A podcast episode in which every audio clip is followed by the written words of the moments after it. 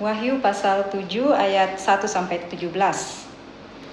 Kemudian daripada itu aku melihat empat malaikat berdiri pada keempat penjuru bumi dan mereka menahan keempat angin bumi supaya jangan ada angin bertiup di darat atau di laut atau di pohon-pohon. Dan aku melihat seorang malaikat lain muncul dari tempat matahari terbit. Ia membawa meterai Allah yang hidup dan ia berseru dengan suara nyaring kepada keempat malaikat yang ditugaskan untuk merusakkan bumi dan laut. Katanya, Janganlah merusakkan bumi atau laut atau pohon-pohon sebelum kami memeteraikan hamba-hamba Allah kami pada dahi mereka. Dan aku mendengar jumlah mereka yang dimeteraikan itu 144 ribu yang telah dimeteraikan dari semua suku keturunan Israel dari suku Yehuda 12.000 yang dimeteraikan, dari suku Ruben 12.000, dari suku Gad 12.000, dari suku Asher 12.000, dari suku Naftali 12.000, dari suku Manasye 12.000, dari suku Simeon 12.000, dari suku Lewi 12.000, dari suku Isakar 12.000, dari suku Zebulon 12.000, dari suku Yusuf 12.000, dari suku Benyamin 12.000.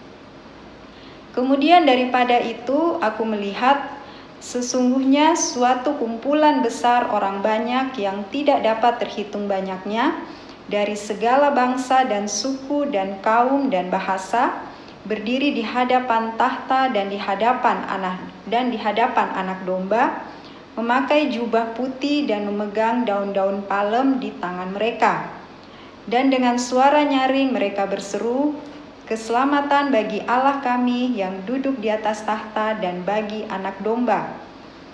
Dan semua malaikat berdiri mengelilingi tahta dan tua-tua dan keempat makhluk itu.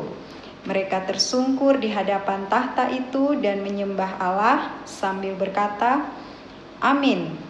Puji-pujian dan kemuliaan dan hikmat dan syukur dan hormat dan kekuasaan dan kekuatan bagi Allah kita sampai selama-lamanya.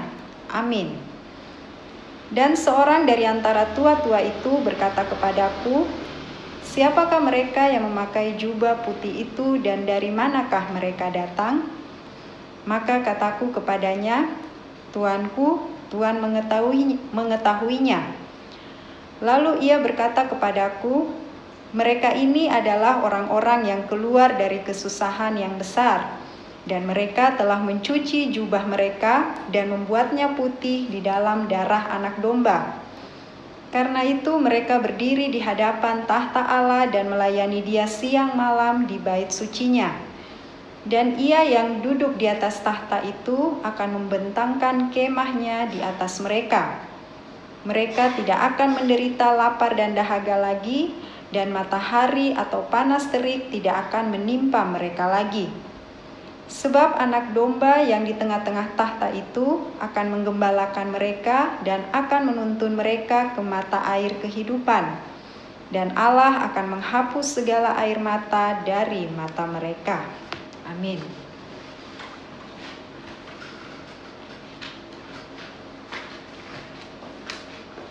Bapak Ibu, saudara-saudari dan adik-adik yang dikasih Tuhan, kalau minggu lalu pada hari Minggu 27 November 2022 kita membaca tentang Rasul Yohanes melihat malaikat membuka meterai keenam. Maka terjadilah di atas bumi gempa bumi yang dahsyat, gunung-gunung berpindah, lautan berpindah, pulau-pulau berpindah, dan langit menjadi gelap karena matahari berubah jadi hitam dan bulan menjadi darah. Nah, ini menggambarkan satu peristiwa yang dahsyat waktu materai ke-6 dibuka ya oleh Tuhan Yesus. Dan setelah itu banyak orang-orang di bumi bukannya bertobat, tetapi mereka katakan, hai bumi, gunung-gunung runtuhlah kami karena kami begitu takut dengan murka anak domba. Siapa yang murka? Tuhan Yesus. Tuhan Yesus murka kepada penduduk di bumi yang menolak percaya kepada Dia, yang tetap berbuat dosa. Nah, setelah selesai meterai ke-6, meterai ke-7 akan dibuka. Tetapi sebelum meterai 7 dibuka, inilah peristiwa yang kita katakan sisipannya, sisipan terselip yaitu satu peristiwa setelah peristiwa meterai ke-6 dibuka, Rasul Yohanes melihat ada empat malaikat berdiri di empat penjuru bumi mata angin ya. Dia akan uh, menahan keempat angin di bumi. Angin itu menggambarkan hukuman Allah akan dilepaskan lagi ya. Tetapi muncul seorang malaikat yang lain. Malaikat yang lain ini dia juga membawa meterai ya, tapi ini meterai dalam arti dia mendapat kuasa dari Tuhan untuk berkata mewakili Tuhan. Malaikat itu berkata kepada empat malaikat itu, jangan dulu merusakkan bumi, jadi bumi mau dirusakkan lagi ya, untuk meterai apa? Uh, meterai ketujuh dibuka, terjadilah peristiwa apa? Sangkakala satu sampai sangkakala ketujuh.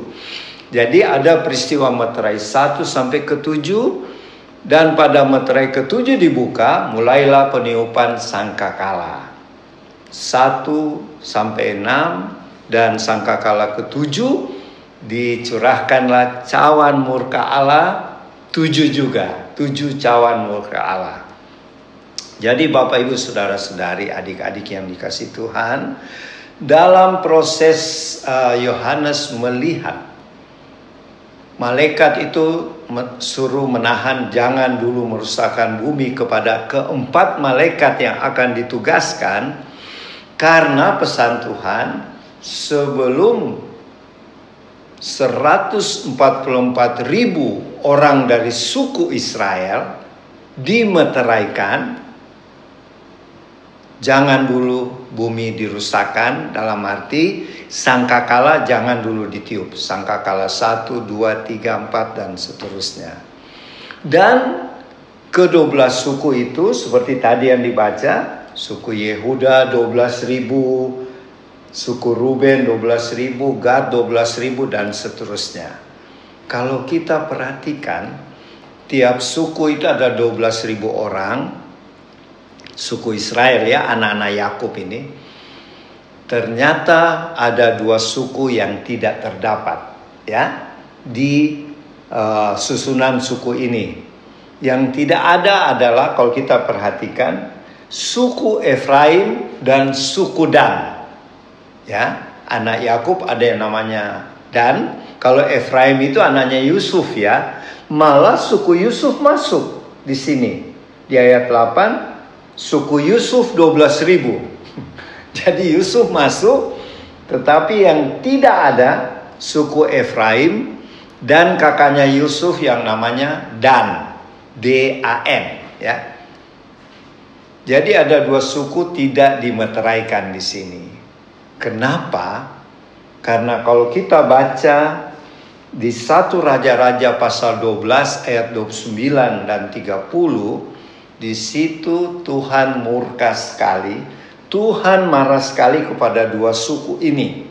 Suku Efraim dan suku Dan. Karena apa? Pada waktu itu karena yang menjadi raja di Israel adalah anak Salomo yang namanya Rehabeam, ada pembantu Raja Salomo yang namanya Yerobeam tidak setuju dan dia membuat kerajaan sendiri di sebelah utara yang terdiri dari 10 suku. Itu yang dikatakan 10 suku Israel yang hilang ya nanti. 10 suku ini rajanya dipimpin oleh Yerobeam. Yerobeam itu bukan keturunan Raja Daud ya. Dia adalah pembantunya Raja Salomo dulu. Tapi karena dia tidak setuju dengan anaknya Raja Salomo yaitu Rehabeam, dia buat kerajaan sendiri, kerajaan Israel Utara yang kita sebut Israel.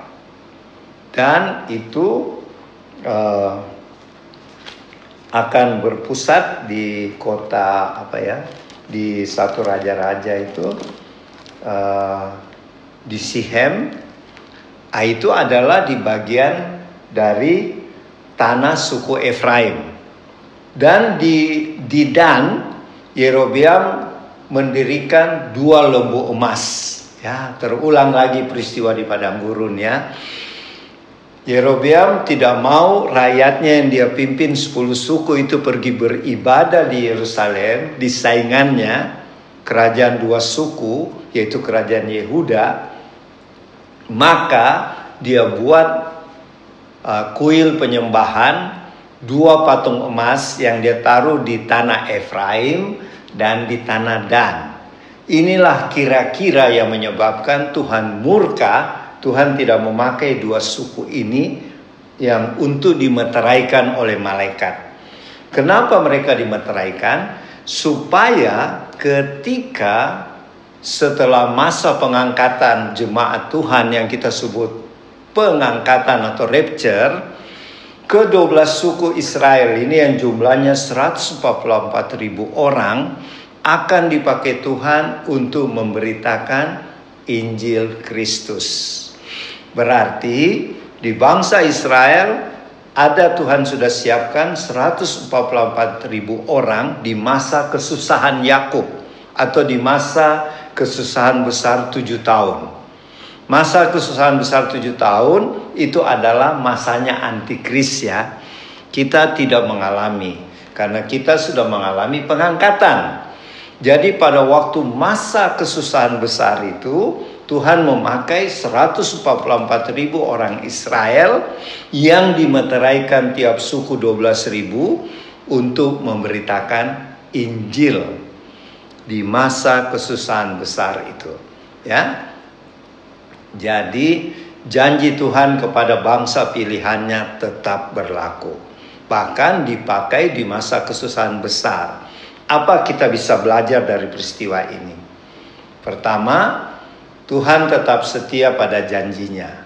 Kalau dia sudah pilih bangsa Israel sebangsa sebagai umat pilihannya, meskipun mereka menolak Tuhan Yesus sebagai Tuhan dan juru selamat, tapi di masa kesusahan besar setelah rapture ya, setelah pengangkatan, mereka juga dikasih kehormatan oleh Tuhan untuk menjadi penginjil-penginjil. Jadi Artinya buat kita sekarang khususnya anggota warlot ya, warlot ministry, janganlah kita melempem atau semakin lemah.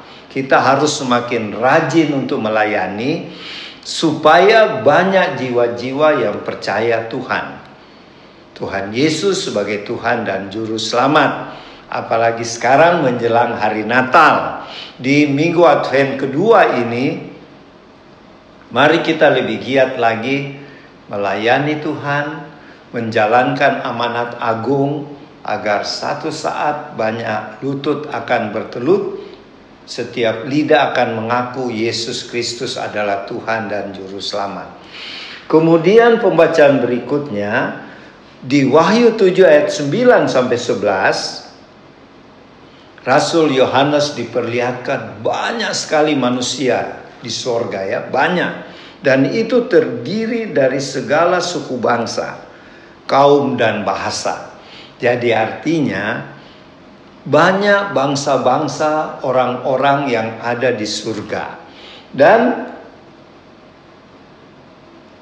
orang-orang itu semuanya memakai jubah putih dan memegang daun palem di tangannya. Tahu daun palem ya, daun palma itu mereka siang malam memuji Tuhan dengan memakai jubah putih dan uh, melambai-lambaikan daun palem.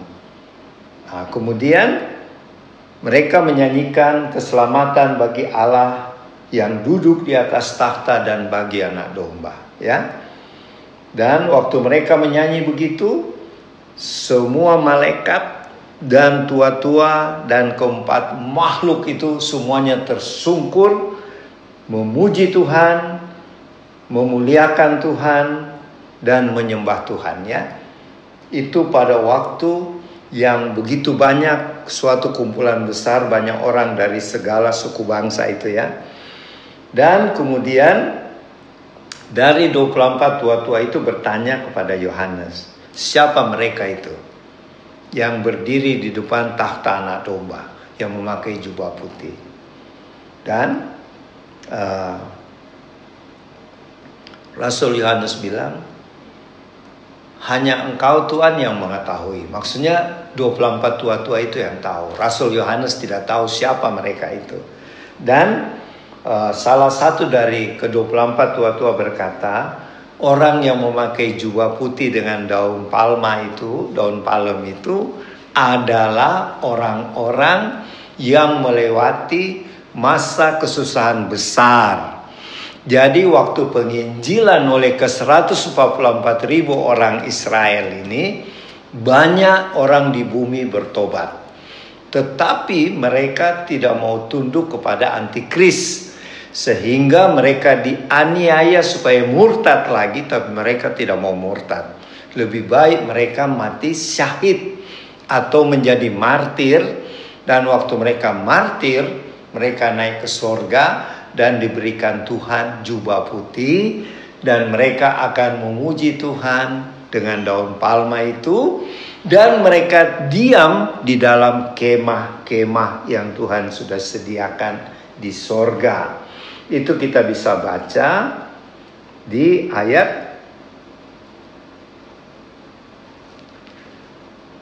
uh, eh, 15 dan Tuhan yang dulu di atas tahta itu akan membentangkan kemahnya di atas mereka. Jadi dengan kata lain orang-orang yang berjubah putih itu akan tinggal juga di surga dan Tuhan menyediakan segala sesuatu kepada mereka dan tidak lagi tidak lagi ada air mata.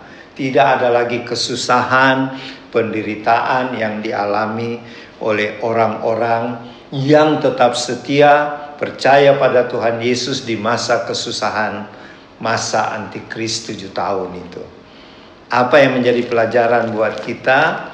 Kita yang harus bersyukur tidak usah masuk di masa tujuh tahun itu, masa antikris, karena kita sudah mengalami pengangkatan. Dan sebelum kita mengalami pengangkatan, kembali lagi saya ingatkan, mari kita tetap setia, taat kepada Tuhan Yesus, mengasihi Dia, melakukan perintah firman-Nya, dan berjaga-jaga berdoa selalu sambil tetap semangat dan rajin bersaksi melayani Tuhan sampai saat Tuhan Yesus datang kembali sehingga banyak jiwa yang diselamatkan. Demikianlah arti dari Wahyu pasal 7 dari ayat 1 sampai 17 ini. Semoga firman Tuhan ini menjadi berkat pedoman bagi kita semuanya. Tuhan Yesus memberkati. Shalom dan Nanti untuk lebih melengkapi, Oma Palar yang akan melanjutkan. Selamat siang, Bapak Ibu, saudara-saudari tim Warlot. Kita bertemu lagi pada hari ini 4 Desember 2022. Saya kita pada hari ini membaca dari sampai pada wahyu yang ketujuh. Saya hanya melengkapi dari pembacaan dan penjelasan yang tadi Opa katakan ya. Saya tidak menginti dalam firman tetapi saya ambil gambaran apa yang diberikan oleh pembacaan kita pada hari ini. Pembacaan kita di Wahyu yang kita saya ulangi sedikit lagi bahwa Wahyu itu menjelaskan apa yang terjadi pada generasi kita akhir zaman masuk pada generasi yang akan menikmati uh, akhir zaman itu yang akan masuk. Di situ ada ada tahapan ya Wahyu satu dari Wahyu satu itu menjelaskan apa itu sebenarnya masuk pada pembacaan di kitab Wahyu. Yang kedua, bagian kedua saya coba e, merenungkan bahwa bagaimana Tuhan berbicara generasi yang kita ada pada saat itu, generasi yang mau masuk ya pada gen akhir zaman itu yang kedua. Di situ ada peralihan, ada ada penjelasan-penjelasan, ada gambaran yang Tuhan baca, eh, yang Tuhan berikan untuk masuk dari penjelasan yang Tuhan juga akan berikan di akhir zaman itu ya apa yang terjadi. Nah, sekarang kita membaca Wahyu 7 itu ada peralihan di situ. Saya tidak menerangkan lagi 7 ke bawah 6 kita sudah baca minggu lalu kita sudah mengerti. Tetapi yang saya mau katakan lagi saya ulangi bahwa wahyu ini tidak bisa kita mengerti sepotong-sepotong. Kita bukan berarti kita harus memang kalau kita tahu kita dari mana sebenarnya kita ada di dunia ini, kita harus tahu kehidupan kita itu bagaimana Tuhan memberikan kehidupan. Ya bukan saat ini. Kita harus tahu kita mengenal Tuhan kita mengenal pribadinya apa maunya kita harus tahu firman. Ya firman bukan saja sepotong-sepotong. Ya itu dari awal kejadian dunia Tuhan terangkan semua sampai akan berakhir.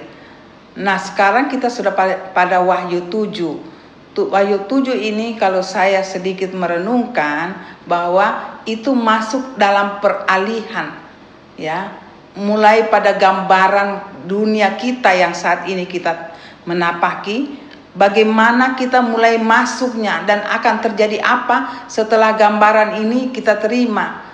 Tuhan menjelaskan itu semua. Ya, yang tadi Opa katakan, ya, ada ada malaikat dari empat penjuru, ada malaikat yang dari timur, ada semua yang tadi dibaca. Saya saya percaya Bapak Ibu sudah sudah mengikutinya.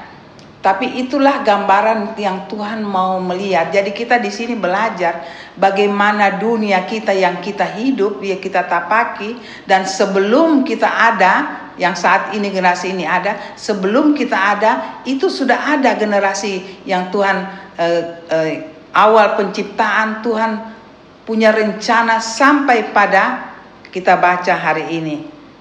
Nah, itu yang kita harus mengerti kalau kita harus ikuti kalau kita ikuti, kita ambil saja sepotong ini kita tidak mengerti. Ya, malaikat penjuru di empat penjuru itu ada di mana? Ya, terus datang malaikat yang diutus. Ya, datang lagi hal-hal yang lain. Jangan kamu dulu, e, dulu merusakkan. Ada meterai, saya memilih. Ya, terus bang lalu Tuhan e, menunjukkan ke bagaimana bangsa Israel yang terpilih 144 ribu ya bangsa Israel dengan sukunya masing-masing. Di situ ada kesan bahwa Tuhan itu bekerja sangat teliti dan semua ada maksud. Dia mau mengatakan kepada manusia khususnya yang mau khususnya anak-anak Tuhan yang mau percaya dia bahwa aku bekerja tidak ambil diambil dicopot saja. Semua rencana dari permulaan sampai berakhir semua itu dia mau menyatakan aku berkuasa atas dunia ini. Aku punya maksud ya. Yang yang yang kita uh, katakan tadi yang sangat terkesan apa? Bangsa Israel ya.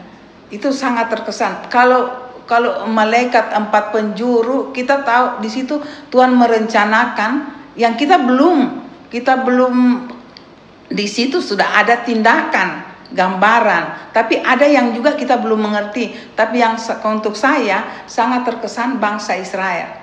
Saya merenungkan di situ bahwa bangsa Israel yang pertama Tuhan membentuk suatu bangsa ya.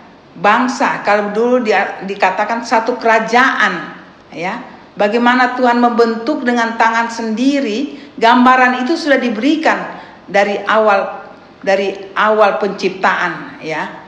Dan itu di, di, diwujudkan lebih menyudut lagi, mengkerucut lagi, itulah dia bentuk sendiri bangsa Israel kerajaannya yang sebentar dia pakai untuk kehadirannya di dunia ini. Kita harus itu itu ikuti terus da, de, tahap demi tahap. Dan pada akhirnya Tuhan juga tidak kaget-kaget. Dia juga seperti wahyu yang kita baca, ya. Bagaimana bangsa Israel yang dia bentuk, ya, walaupun kita baca, ya, sampai bangsa Israel sudah terserak, ya, seperti Opa katakan tadi, saya tidak ulangi, ya. Tetapi dia setia kepada ciptaannya. Dia setia daripada apa yang keluar di mulutnya tidak akan sia-sia. Dia kembalikan, saya tetap ada di situ bangsa Israel yang sudah tidak berbentuk, tidak ada kerajaan, bisa kembali. Kita nikmati itu sekarang kalau kita baca. Dan kalau kita baca, saya sedikit keluar dari jalur ini, kita bisa tahu juga bagaimana tanda kedatangan Tuhan itu dimulai dari bangsa Israel. Itu ada firmannya, tapi saya tidak kupas untuk saat ini. Cuma saya mau menjelaskan, mau membuat, memberikan satu satu uh, tanda satu kebesaran Tuhan yang luar biasa. Dia tidak pernah putus dengan rencananya. Nah, bangsa Israel saja yang sudah hilang ya karena karena dosa mereka sendiri, Tuhan kembalikan. Waktu Tuhan kembalikan itu ada juga nubuatnya. Nah, sekarang kita hadapi nubuat akhir zaman. Tuhan tidak tidak sia-siakan. Tuhan tidak bilang hilang saja itu bangsa Israel karena dosa. Di firman perjanjian lama Tuhan katakan juga di situ ada nubuat aku kembalikan ya anak-anakku. Nah inilah wujudnya Tuhan menjelaskan di firman hari ini. Dia memilih dari kedua belas suku. Ya saya tidak menjelaskan lagi suku-suku apa tadi tadi Opa sudah katakan. Cuma saya mau katakan secara e, bagaimana saya renungkan kehebatannya Tuhan menyatakan kepada ciptaannya Aku tidak pernah sia-siakan kamu. Itu bagian daripada penggenapan. Aku tidak tinggalkan kamu. Ya, apa yang keluar dari mulutnya itu yang terjadi. Tidak akan uh, tidak terwujud, tidak akan tidak terwujud sampai pada akhir zaman. Nah, itu di kita kita ter, terkesan, saya terkesan dengan bangsa Israel dari 12 suku itu saja ada 12 ribu. Tadi tadi Opa sudah jelaskan 12, 12, 12 dan kenapa dari suku-suku apa itu saya tidak jelaskan itu. Tapi bagaimana kita renungkan Tuhan begitu bekerja begitu sangat teliti, sangat apa ya teratur ya. Kalau kita mau lihat juga keadaan zaman ini dari dunia dijadikan itu juga ada ya. Itu juga ada ada sampai zaman Bapa, Anak dan Roh Kudus saat kita masuk dalam zaman roh zaman kemurahan. Itu ada semua kalau kita mau merasa terpanggil untuk menyelidiki. Saya sudah baca uh, hal itu bagaimana Tuhan banyak buku yang saya sudah baca tapi saya tidak terpa bukan tidak terpanggil terpanggil tapi tidak terdidik untuk masuk dalam sekolah uh, teologi ya tapi saya terpanggil saya suka dan saya baca dan sekarang saya duduk berdiri di sini saya coba renungkan menganalisa bahwa Tuhan mengatakan pada Bapak dan Ibu di rumah bahwa saudara-saudari Tuhan itu hebat sekali dia betul merancangkan kehidupan damai sejahtera bagi anak-anaknya. Walaupun sekarang kita mengalami kesusahan dan Tuhan juga sudah mengatakan kamu akan mengalami kesusahan yang hebat, ya. Tetapi aku ada di situ, aku punya rencana sampai pada akhir zaman dan sekarang dia tunjukkan di Wahyu 7. Dia sampai katakan dengan teratur, jangan dulu rusakan ya eh, apa pohon-pohon apa semua yang tadi dikatakan ya saya tidak ucapkan uh, satu demi satu. Tetapi bagaimana telitinya Tuhan? Jangan dulu sebelum saya membuka saya men, uh, mengutus malaikatku. Itu itu itu perkataan Tuhan yang sangat berkuasa dan sangat teratur. Dan sekarang saya percaya kita ada menuju uh, zaman itu kita ada di zaman itu, apakah kita yang tadi Opa katakan masa pengangkatan itu juga tidak di sini tidak ada, tapi kalau kita belajar yang kita baca, kita belajar mengenai uh, firman Tuhan di Alkitab, itu ada menunjukkan di kitab lain seperti Korintus sampai kita ada pengangkatan. Itu bukan bagian saya untuk menjelaskan itu bagiannya eh, pendeta-pendeta dan malam ini bisa opat terangkan nah kita sudah ada menuju ke situ. Kenapa saya katakan apakah dan bisa juga kita minta pada Tuhan janganlah Tuhan kalau bisa Tuhan bukan jangan kalau bisa Tuhan saat kedatanganmu menjemput kami kami masih hidup. Saya selalu sekeluarga minta itu. Tapi saya tidak tahu kapan datang. Tapi tanda-tandanya kita manusia ya bisa kita memprediksi sendiri ya kita itu namanya kita belajar. Sampai saya bisa mengatakan Tuhan kalau kalau saya hitung umur saya saya waktu ini terjadi masa untuk masuk 2000-an ini saya sudah rasa itu di 1900-an saya sudah membayangkan dan saya Tuhan kasih kami hidup. Satu keluarga masih ma masih ada di masa kesusahan yang Tuhan katakan persiapkan hidup kami sekeluarga untuk melayani Tuhan dan itu ternyata kami ada sampai saat ini. Kalau melihat lagi nubuatan-nubuatan yang dihubungkan dengan sebanyak hamba Tuhan sekarang, ya masa-masa kesusahan, ya itu nanti diteliti lagi, apakah apakah kita masih ada? Sedangkan yang kita dengar 2023 begitu sulitnya kehidupan. Kalau apa yang saya sudah dapat di 1900-an dan hari ini saya berdiri sekeluarga, ada di masa itu. Wow. Tidak tidak sesuatu yang tidak mungkin, bisa mungkin kedatangan Tuhan yang kita minta itu juga ada. Tapi saya tidak bisa prediksi kapan, tapi tandanya sudah membuat hati kita, Tuhan, Engkau sudah mau datang.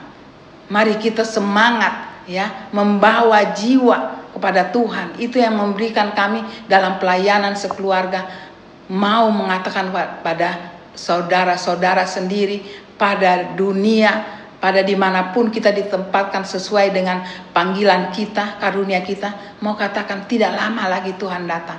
Itu sangat menggebu di dalam kehidupan pelayanan kami. Dan kami terima itu.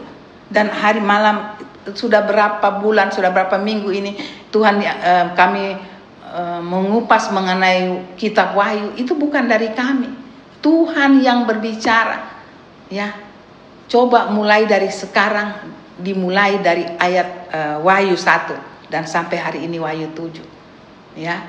Kalau saya melihat itu saya bersyukur. Tuhan kami masih ada di situ. Apa yang kami minta sekeluarga, kalau engkau datang kami masih ada. Kemungkinan, saya katakan kemungkinan sebagai kata manusia, ya, kata kedagingan saya bisa ada di situ. Karena itu sangat dekat. Ya, kalau mau kupas itu panjang lagi ya. Tapi mari firman yang hari ini kita baca itu ada masa dunianya, ada masa diperlihatkan di sudah di surganya. Nah, apakah kita tidak siap hati kita untuk menghadapi ini? Ya, ada sebentar lagi ada meterai sangkakala. Itu semua pasti terjadi ya. Dan sementara perja mulai terjadi kita sudah ada. Kita generasi yang ada di situ.